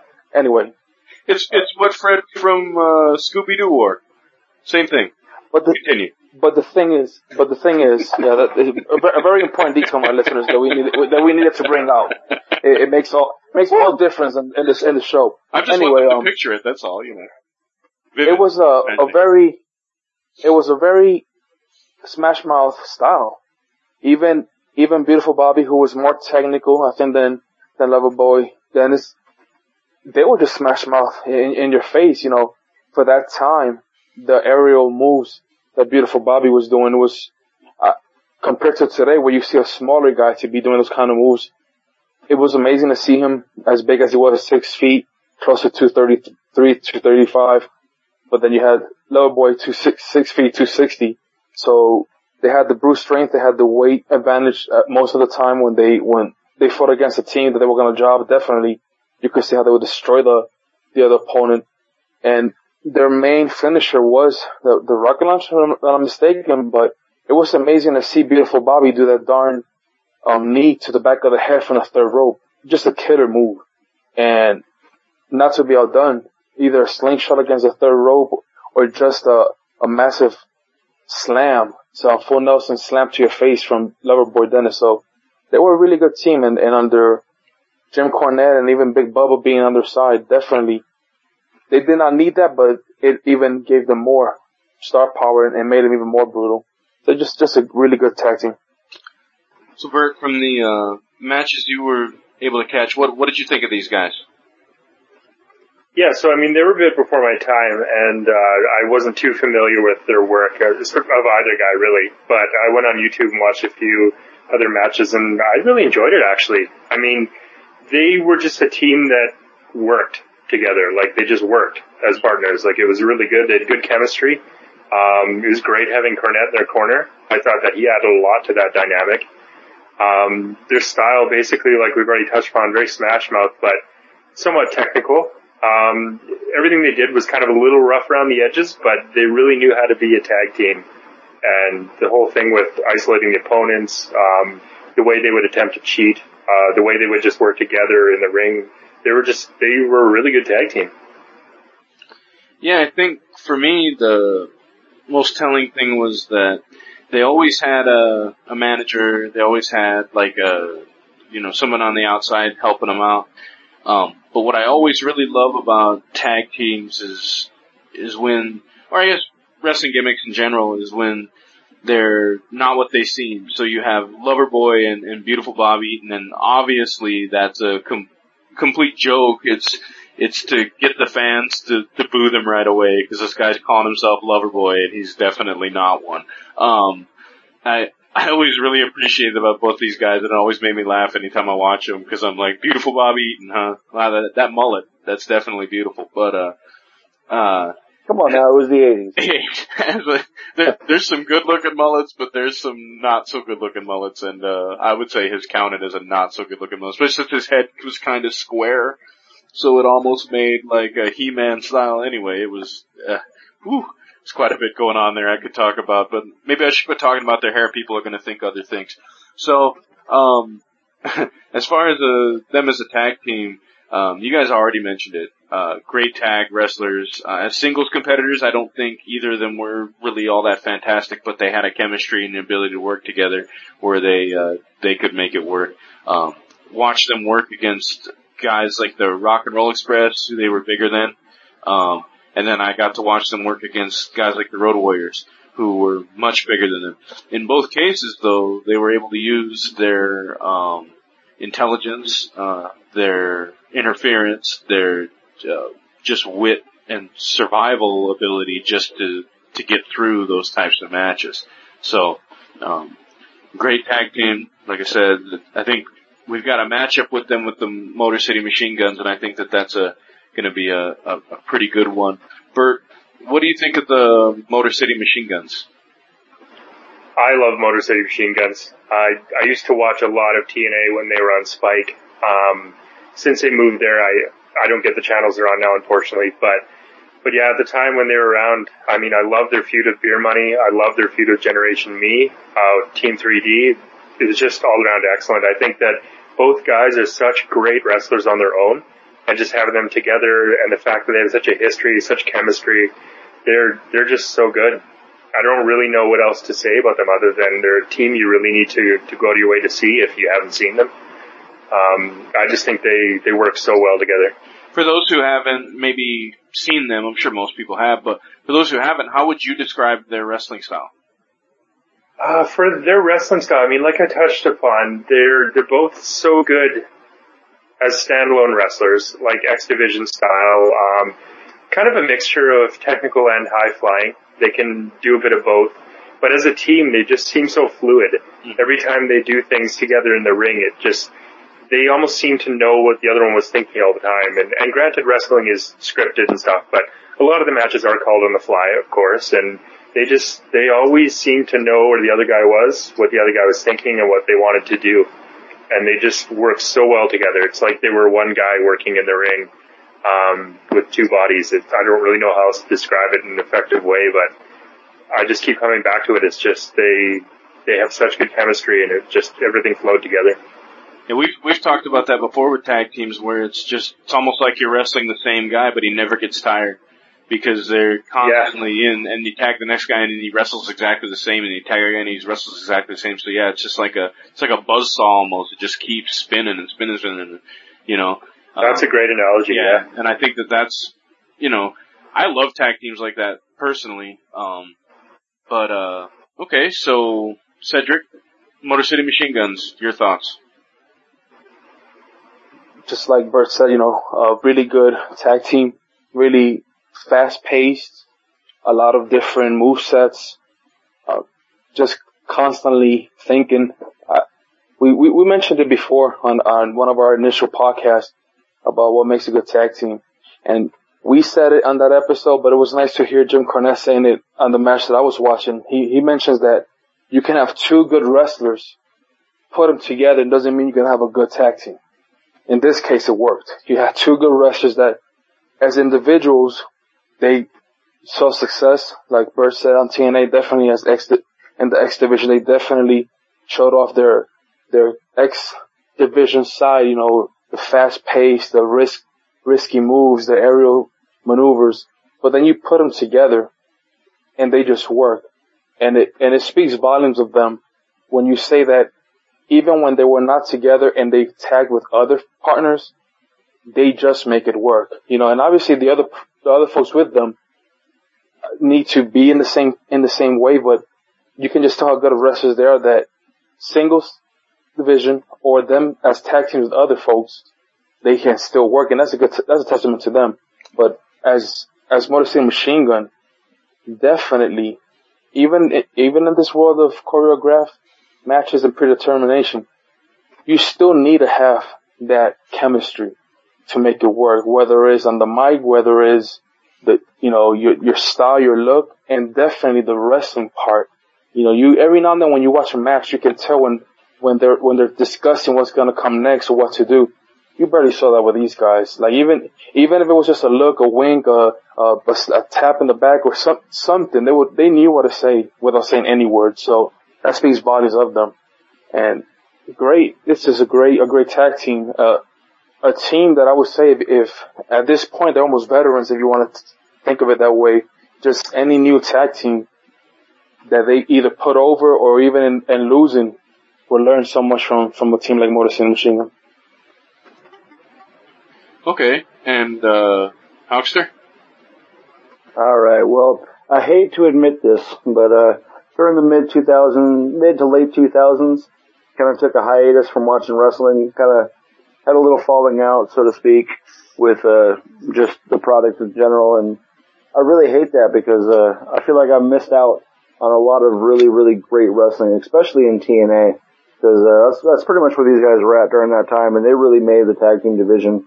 But thank God Al Gore invented the internet, because without the internet, I, I wouldn't be able to watch all this.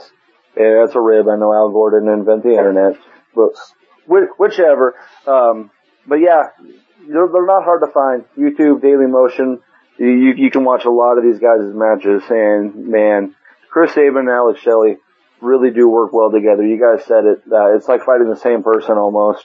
Uh, as singles, yeah, they were very good. Both, uh, had a lot of success X Division and further on TNA, ROH, New Japan.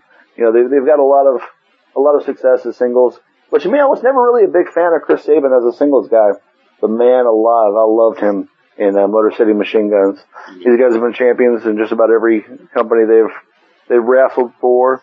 Um, some of their best feuds for me was uh, in ROH during their time against Kevin Steen and El Generico. Um, Beer Money, as uh, as you said earlier, Bert. Uh, but to me, some of my favorite matches, and probably some of my favorite high flying tag team matches of all times, would have to be their feud against uh, the American Wolves man, they're just just excellent, nonstop, very tenacious, just all over the all over the place. I love them. Yeah, so I guess this tag team started out as the uh, Murder City Machine Guns, if I'm not mistaken, in in TNA, and then later changed the name to Motor City. That's probably for the best. Um, but as a tag team, you guys touched on most everything. I think my biggest takeaway for them was the usage of tag team moves. Um, we don't see that as much nowadays with the transitions. Like it might be one or two things, or the guy's got an arm wringer and the other guy tags in and hits him. But they really were able to put together creative usage of double teaming, and I think that that's a lost art in tag team wrestling, and um, they were very, very good at it. Um, so, all right, guys, if we were gonna be deciding who we think would win based on these two teams. Uh, Hulkster, who would you think should move on in the tournament? Who would you say is the better team? Alright, well, as much and as big of a fan as I am of the Midnight Express, I'm actually going to give this one to the Motor City Machine Guns uh, for two reasons, and we kind of touched on them already. Uh, one, their speed, um, their tenacity. Again, it's like fighting the same guy um, yeah, they may be stronger, smaller, not as strong, but these guys don't know how to win very often. Uh, and I think they're going to run circles around them. another thing uh, to mention too is yes, Midnight Express does have that hardcore smash mouth, just break you down and beat you senseless kind of style. But these guys are kind of some of. Well, let me start over here. They're uh, they're one of the first tag teams that have really brought in some of that MMA style uh, to the way that they would fight. Um, so I think they could grab and reverse a lot of what uh, the Midnight Express was trying to do to them, and I think they can uh, they can definitely hold their own. And I'm going to go with the Midnight Ex- or with the Motor City Machine Guns Mm-hmm. Little bit of Midnight Express. little bit of an upset. All right. Um, Yeah, a little bit. I would agree. Definitely an upset. Cedric, what do you think? I think everything that um that Hulk Stanley said, but in the reverse. Um, I actually have Midnight Express uh, going over the uh, Motor City Machine Guns. I agree with everything Hulk Stanley said when he describes Motor City Machine Gun and their style, but I definitely, based on what I saw, and again, just basing it on, on the matches that I saw, I, I saw Midnight Express, regardless of the, the body size of their opponents, their their smash mouth style, their aggressive style, their pinning you in the corner and just working on your style. It almost even the fastest of tag teams that they faced, and they faced some pretty fast paced tag teams, maybe not as small and agile mobile as Mercy Machine Guns, but they did for the time that they they were in in, in, in ring. They fought some pretty fast folks, and they just knew how to neutralize them. And this is not even counting any interference from anybody outside. Just them two can definitely, you know, um, corner somebody and just manipulate them to their to their will, however they want. And and definitely, uh, some of the moves were just devastating. You could just see how how they were taking the effect on the opponent. I also saw Motor City Machine Guns fight some of the some bigger guys than them, and they did not look as as dominant, I think, as they did with the smaller guys. You know, a few victories here and there, but for the most part, you can tell that once a bigger tag team, regardless of the outcome of their match, when the bigger tag team took a hold of them and, and kind of neutralized them from that corner, you know, you could just see that they were really working, and, and that was almost the that was almost the the recipe or the, the secret or or the ingredient that that most bigger tag teams used against them. It was their size, their strength, and neutralizing them from other tags. Because definitely these guys, when they're in the ring together, they have way too many moves that you you cannot make a video game and and put other moves in the video game. You will need like more buttons on on an Xbox controller just to put as, as many moves as, as they had they had. But they almost reminded me of Generation Me in the sense that even some of the bigger, harder hit moves were easily kicked out of. Yeah. So definitely when, when Loverboy Dennis didn't show you too much love, uh, unless you, you think the fact that he would full Nelson you face first to the mat with all his weight on top of you, that's pretty much a little bit of loving from Dennis, but that's as much love as you want from him because three, three seconds later, he was, he was the victor. So to speak. Or like I, s- so to speak, yes. Or, or that knee to the back of the What head. kind of you know, wrestling are we talking about? Yeah, that's it. some some some Hulk Hulk wrestling. Hardcore. Yeah. But yeah, Getting a little Hulk style hostility in here. yeah, keeping it simple. I will go. I will go with the Midnight Express for All right. all those reasons that I said, and then some.